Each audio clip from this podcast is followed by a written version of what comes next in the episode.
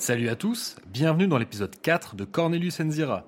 Aujourd'hui, nous allons parler de Planet of the Apes, la planète des singes, le film sorti en 1968, réalisé par Frank Schaffner.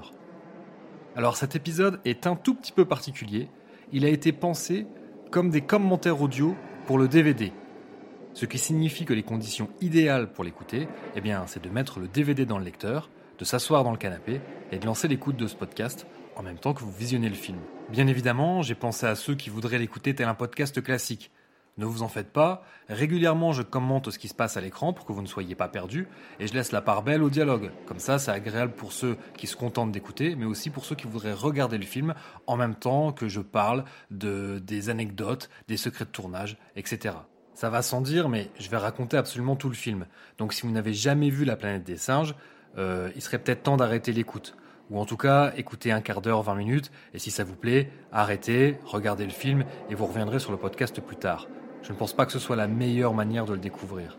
Un dernier avertissement préalable pour ceux qui prendraient Cornelius Enzira en cours de route. Sachez que dans l'épisode 2, je parle du roman de Pierre Boulle, La planète des singes, et que je dresse un parallèle entre ce livre et les différents films de la saga. Et dans l'épisode 3, je raconte comment Arthur P. Jacobs, le producteur du film avec l'aide de Mort Abrams, son associé, ont réussi déjà à obtenir les droits du roman et ensuite à convaincre Dick Zanuck de la Fox de produire le film.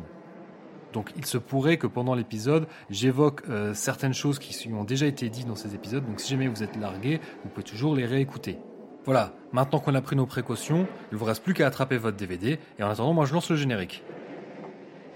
Shut up, you freak! Julius, you... I said shut up! It's a man-hound! A man-hound! Take your sticky paws off! Damn dirty ape! You blew up!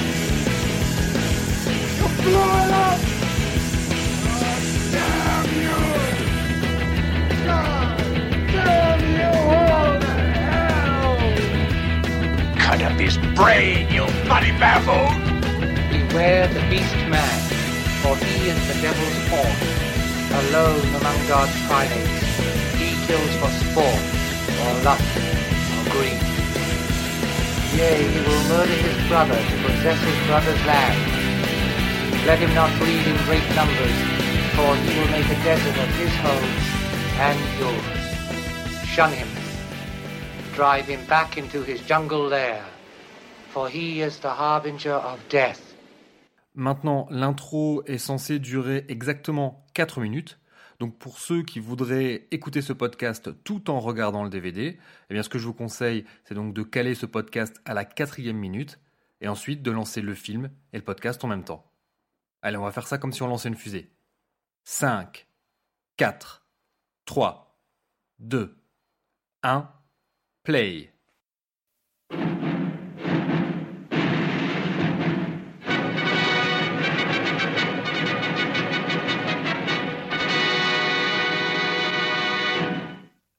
On débute par une séquence pré-générique dans un vaisseau spatial, donc dans un décor, ça a été tourné en studio. Le personnage de Taylor, incarné par Charlton Heston, entame un monologue plutôt misanthrope, qui établit dès le départ le ton du film. C'est en grande partie le caractère misanthrope du personnage qui a séduit Charlton Heston et qui l'a convaincu de se lancer dans l'aventure Planet of the Apes.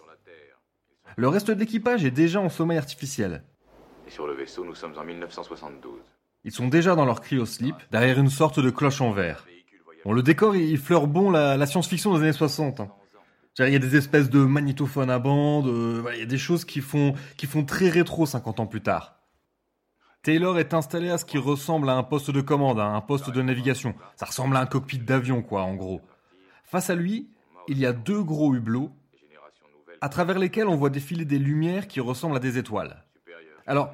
cet effet spécial utilise grosso modo la même technique que celle qu'on utilisait pour faire défiler des paysages à travers les fenêtres des voitures, donc comme dans les films un peu anciens.